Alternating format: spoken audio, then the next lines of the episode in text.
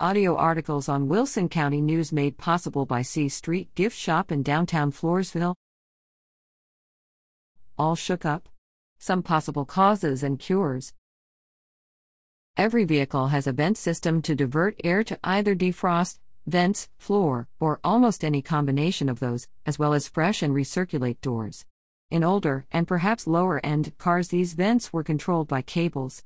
Next were the vacuum controlled vents, and lately everything is controlled by electric servo motors. In working on an older vehicle recently with vacuum controlled vents, we came across a common problem the AC blew fine out of the vents until the car was going uphill, and then the vent air went away. This is due to a lack of vacuum, which is supplied by the engine, and the vents default over to defrost.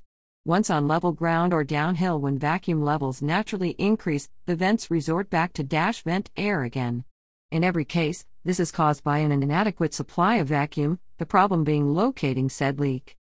One of the easiest ways to diagnose the leak is to find the vacuum reservoir under the hood and check for a crack or a plastic air line that has rubbed through against something or some type of compromise in the closed system.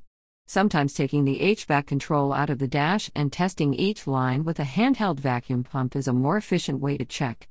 Each line should hold pressure, and if one doesn't, there's your issue. If all lines hold vacuum, it is likely the HVAC control unit leaking internally. A factory part can get pricey to replace, even aftermarket rebuilt parts can cost some bucks, but here's the good news you can often rebuild these units yourself for about $10 depending on the model. I was unaware these could be repaired and had been replacing them for years until running across a web based how to video. It seems there are O rings inside these units and they fail after many years and allow the vacuum to bypass. Simply replacing these O rings normally restores the sealing properties and they can work again for a small investment in time and money. In a recent repair, the main vacuum supply line under the hood had rubbed through against a sensor, and a 35 cent piece of rubber line reconnecting the two ends repaired flawlessly for the cheap and easy fix.